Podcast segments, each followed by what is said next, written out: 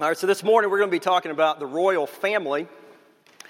I don't know what comes to your mind when I say the royal family, but I suspect what comes to your mind is what comes to a lot of our minds, and that is the British royal family.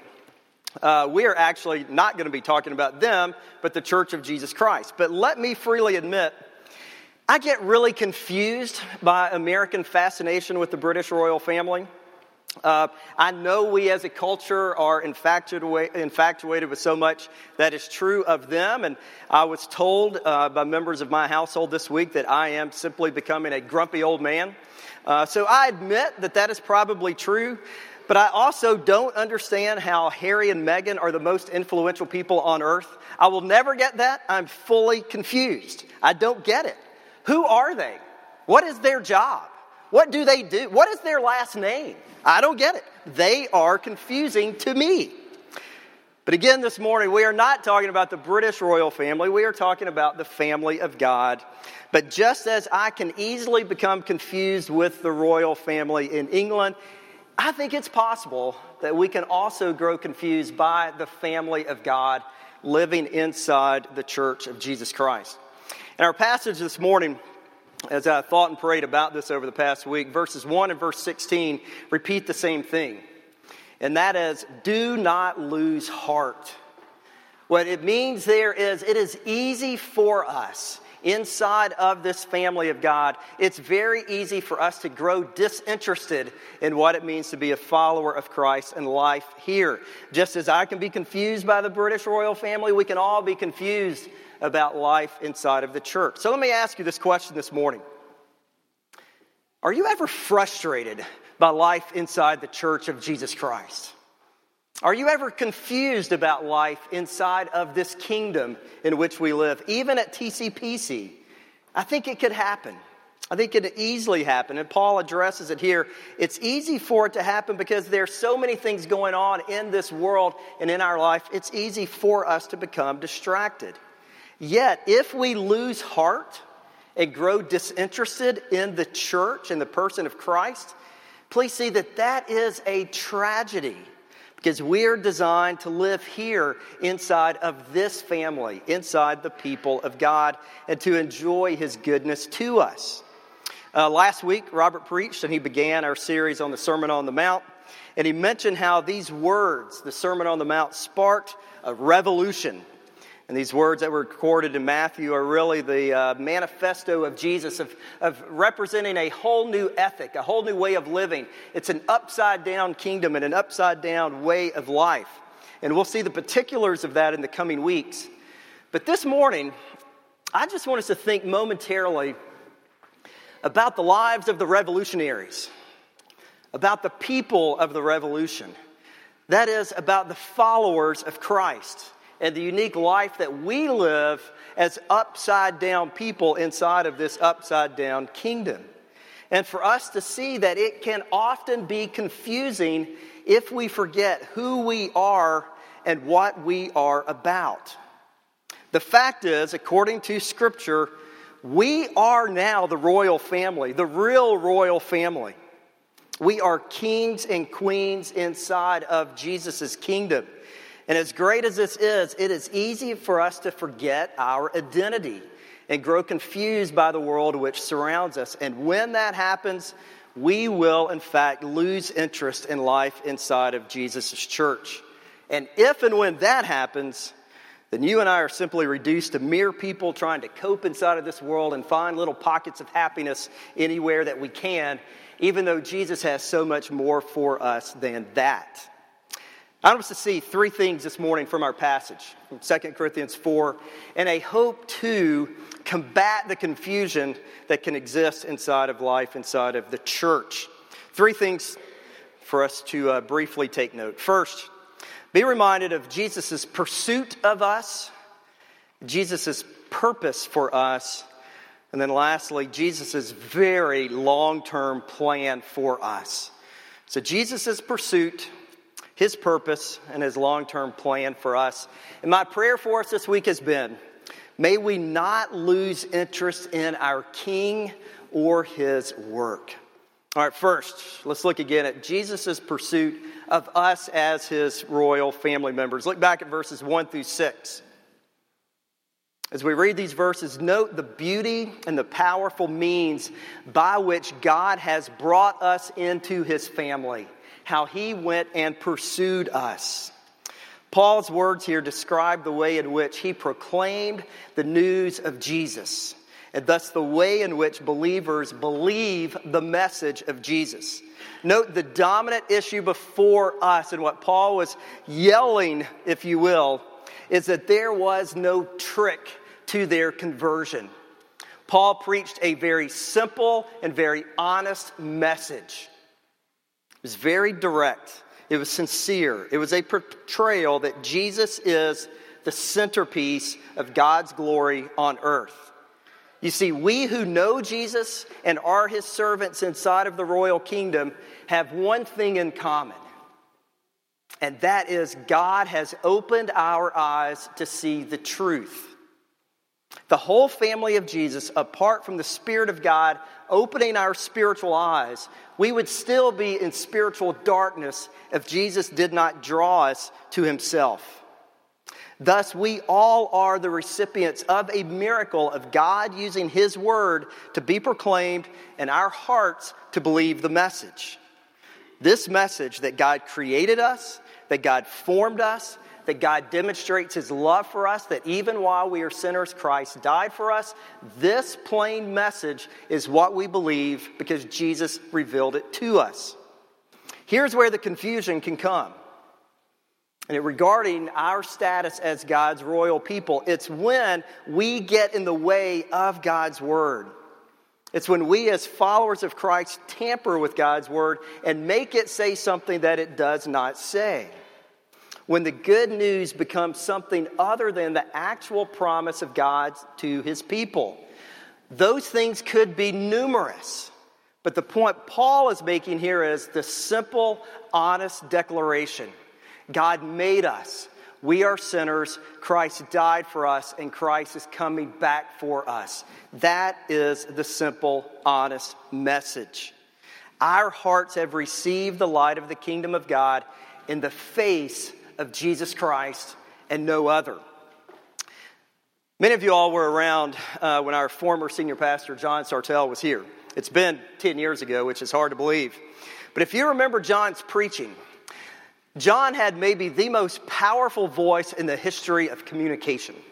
John did not need a microphone at all, it did not matter how large the auditorium was. John could speak in such a way that you could hear him from a long way away. But yet, every single time John preached, he probably did it again this morning in Memphis, he prayed the exact same prayer, and it was this Lord, I cannot change a single heart here today. Only you can do that. You see, the reality is, John had enough communication gifts. If he could manipulate someone, he might have wanted to do that. But in a spiritual world, he can't.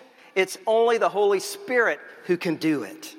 So you see, this morning, you are a miracle because God has opened your eyes if you are a believer. Jesus had to be the one to give you a new heart. He had to be the one to show you himself and his love for you. Jesus had to take you from darkness to light. Jesus had to give you a whole new set of desires. The point I'm trying to make is this if you believe, then you are the recipient of a miracle. Look at how special you are. Inside of this royal family, you really are royal. Look at what has happened to you. You were in darkness, now you're in light. Stop there for just a moment and in your heart celebrate that God has opened your eyes to see the truth of Jesus. That's how much He loves you.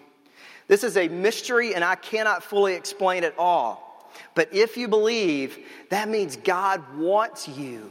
God came for you. God is crazy about you. God loves you. Here's the point I could preach the most boring sermon ever. Really, I could. But God could take His word and, with the power of His Spirit, open the eyes of anyone.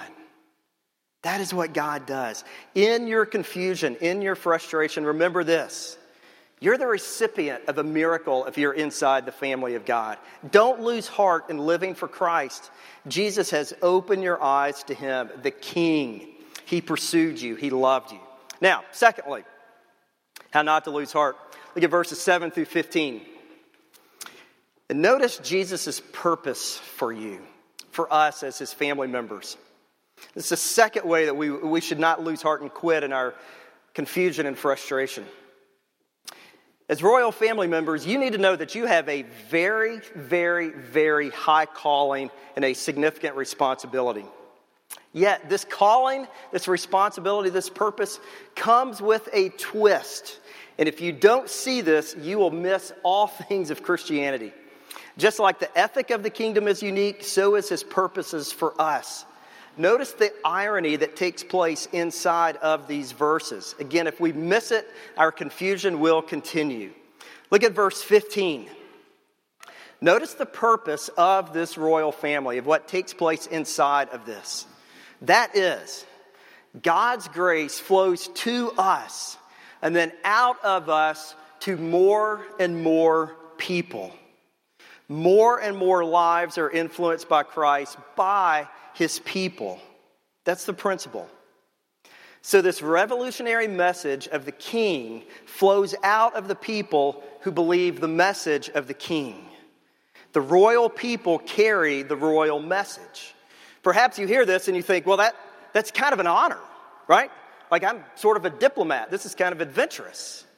If you've never heard this before, you need to understand you're exactly right.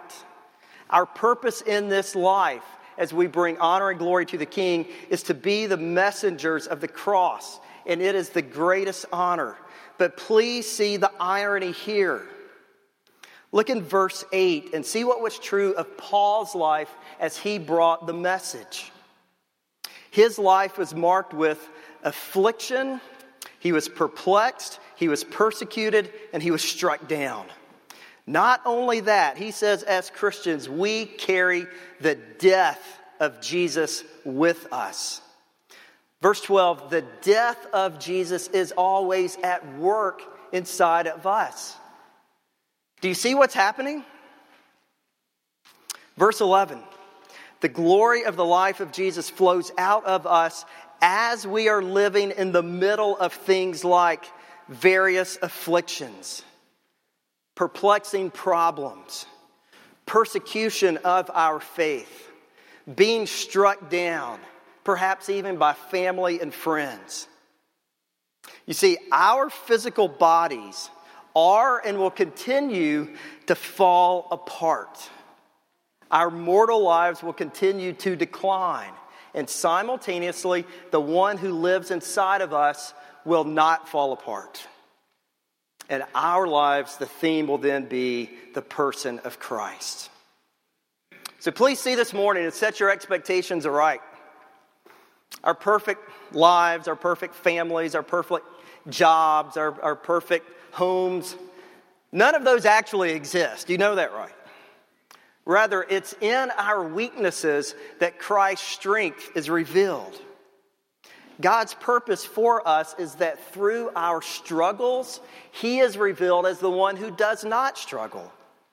He is strong when we are weak. So the problems that you face today do not mean that you're not involved inside of His purposes. No, rather, they mean that is where His fame shines. In our personal weaknesses, Jesus' strength is revealed to the world. I don't know if there's a better illustration than to look at verse 7. You've probably heard this before, but we are the jars of clay, the clay jars, whatever your translation would say here. You need to know about these uh, jars of clay. In the ancient Near East, clay jars were used in every single household. A household could not exist without them. They were so valuable. All of the liquid, everything was used inside of them. But yet, here's what's fascinating about a clay jar in that culture they were easy to make and they broke easily. You put those two things together, and simultaneously you see your life. They were outrageously valuable and outrageously frail. Friends, that is the life of a follower of Jesus. Our lives are frail. We will not live forever on this earth. Our lives will have all kind of afflictions. But look what's inside of us. The treasure to save the world lives inside of our mortal bodies. So as we decline, Christ comes out of us. As we are weak, he is revealed as strong. Don't be confused. I've wrestled with this all week. Your life is not supposed to look like the world's. Your life is to radiate Jesus' fame. His fame in the common, ordinary, day to day issues of life. Dare I say, problems of life. Do you have problems this morning? Great. You're right where you're supposed to be to be used by Jesus. If you have a category for life other than that, we will always be disappointed and confused. So, what do you do with all of your problems? Consider this you could love your enemies and pray for those who persecute you. You could be the salt and light in a world in which needs it. You can be peacemakers in a place of hostility. You can weep with those who weep. You can mourn with those who mourn. You can be the hands and feet of Jesus. That is how this kingdom works. It's who we are. You know, we hear stories about great church growth movements and that sort of thing. They're all fascinating. But it's never very popular when you talk about the way that our church grows is by the frailty of our bodies. But yet, that's exactly what God's word says.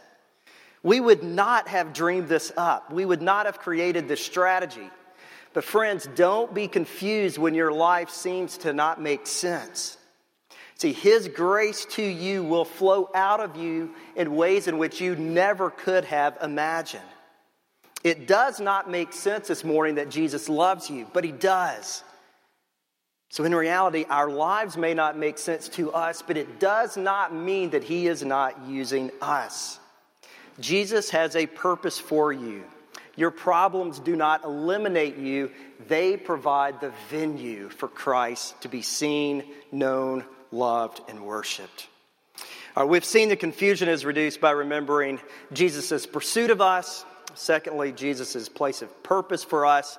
Now, lastly, be encouraged and take delight in the very long term plan of Jesus. Look at verses 16 through 18, and I'm going to read these words again. So we do not lose heart. Though our outer self is wasting away, our inner self is being renewed day by day. For this light, momentary affliction is preparing for us an eternal weight of glory beyond all comparison, as we look not to the things that are seen, but to the things that are unseen. For the things that are seen are transient, but the things that are unseen are eternal. So, church, note this. Yes, death is at work inside of us. Yes, our bodies are failing. Yes, it is easy to give into despair. Yes, the unseen is confusing. Why? Because we can't see it. There's so much that we don't understand. But the lives of the revolutionaries are not to be understood only in the space of this time and of this life. The comparison to understand this morning is the difference between what is light here in this earth and what is heavy for all of eternity. The afflictions that we face in this life are light in comparison to how long we will live for Jesus in eternity. It's a weight of glory, and they do not compare. That is, we will live forever with Jesus apart from the afflictions of this day. So we can live with those afflictions now because we will not for all of eternity. Today is small, eternity is long. When our frail bodies no longer live, we will receive glorified bodies at Jesus' return. And then and only then will we enjoy the final victory of our King. And we will serve, we will enjoy his victory forever. So, for today, in our confusion, in our frustration, in our forgetting, let's be reminded of how long our salvation lasts. It never ends. it's for all eternity. Is that not enough for us today? Don't give up on Jesus today. His victory lasts forever. Yes, in our culture, it is not easy to accept when life does not go the way we wish it would, when life does not go as we had planned, or as life does not go as expected. It's not easy. Our expectations are for so much more than what this life can give. So now, as followers of our King Jesus, we do not lose heart because Jesus has not lost heart for us. Jesus was never confused in his mission. Jesus never gave up in what he came to do. He came for us because he loves us. He came for us because he wants us. He came for us because he cares for us. He came for us because he is going to spend eternity with us. He came to fulfill his purpose, and he did it. If your faith is in Christ, all of your sin is gone, your shame is gone. You have a whole new identity. You are royal, you are special, and we will live with him for all eternity. Friends, Jesus is not confused this morning. He has not lost interest in us this morning. He has not grown weary of us this morning. So, therefore, let's come and feast with our Savior at his table. Let me pray and ask that he will bless us as we do. Lord Jesus, as we think of your promises to us, we are reminded of your goodness again and again and again. Lord, as we come now to this table, this sacrament table, we recognize that our hope is found in you. Our hope alone is you, uh, that you are with us, that you are good to us, and your desire for us is to be with you for all of eternity. So meet with us now, I pray, as we come around your table. In Christ's name, amen.